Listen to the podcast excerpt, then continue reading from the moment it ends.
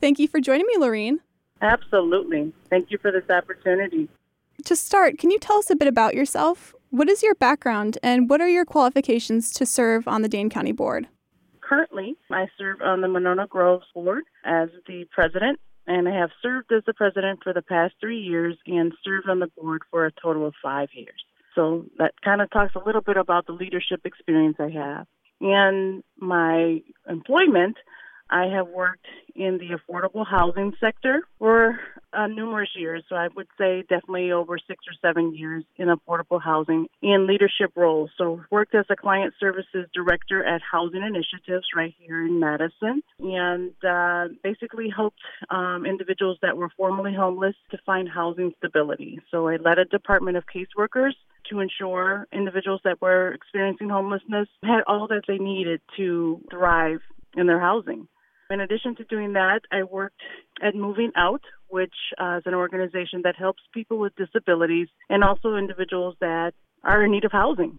I managed a department to ensure that the residents thrived in their units and to kind of serve as a liaison between the property manager and the resident. Very much enjoyed those positions. So really have a lot of experience in affordable housing. In addition to doing that, I've served as an educator in both Milwaukee Public Schools and also in Madison.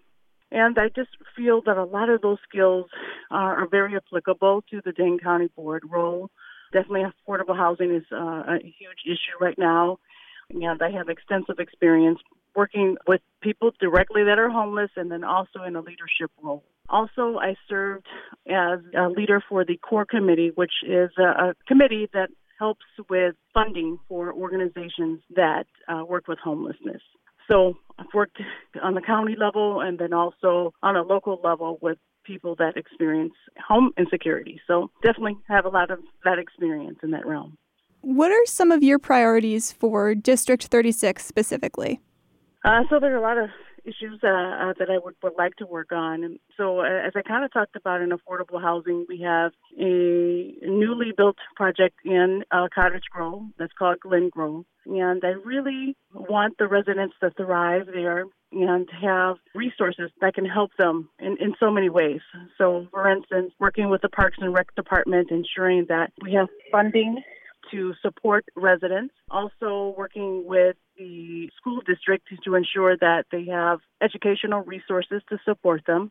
And then, you know, looking at things like such as transportation, which can, you know, a- affect them to get around and then to maybe possibly find employment. Some other areas that are of interest to me is um, working with residents that are interested in uh, making sure that the Glacial Drumlin Trail is safe for them to ride on. So there's a portion of the Glacial Drumlin Trail that residents have to come off of the trail and ride along on the street. And working with the county and any other officials that we can make sure that this trail is safe so that people don't have to ride along on the street is very important to me. And then really listening to the issues of District 36, you know, things that we can do to improve in housing, improve in economic stability, and other areas as well. So, I know that criminal justice reform is a pretty big talking point this year. What is your perspective on that? So, kind of twofold.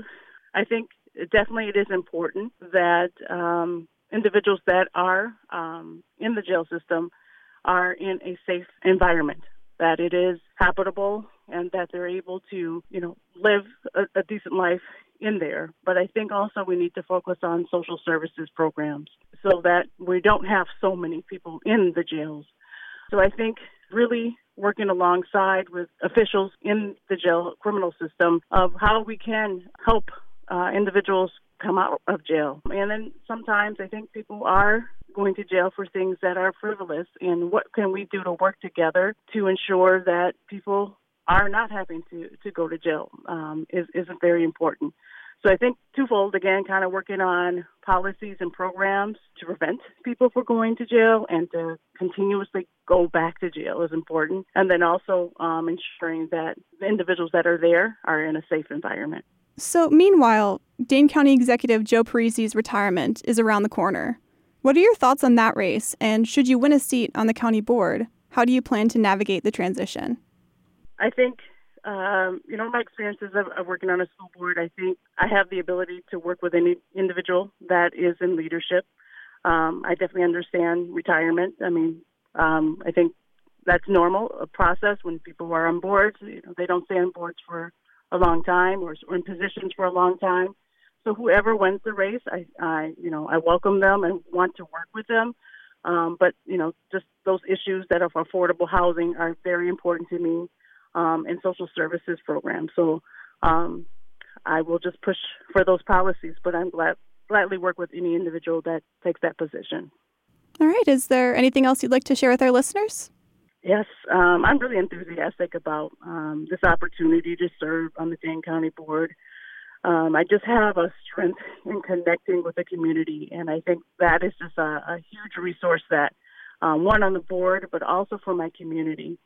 Um, one of the biggest things that I have done of late in my community is really connected um, our library group in Cottage Grove to um, a new apartment building in our um, district, and really trying to help individuals or young children that need programming, need to be connected um, with educational services, um, helping uh, those families, and really um, connecting with residents um, is really important to me. So connecting with businesses, um, understanding the needs of my community and my district as a whole, I think is very important. I think I have a strong uh, strength in listening to concerns and really advocating for those concerns as well. Um, and I would love to do that um, uh, as a next Dane County Board of Supervisors for District 36. Thank you again for agreeing to speak with me, Loreen. Absolutely. Thank you for this opportunity. That was Loreen Gage, one of three candidates in the race to represent District 36 on the Dane County Board. We heard from one of her opponents, David Peterson, earlier this week. You can access his interview on our website.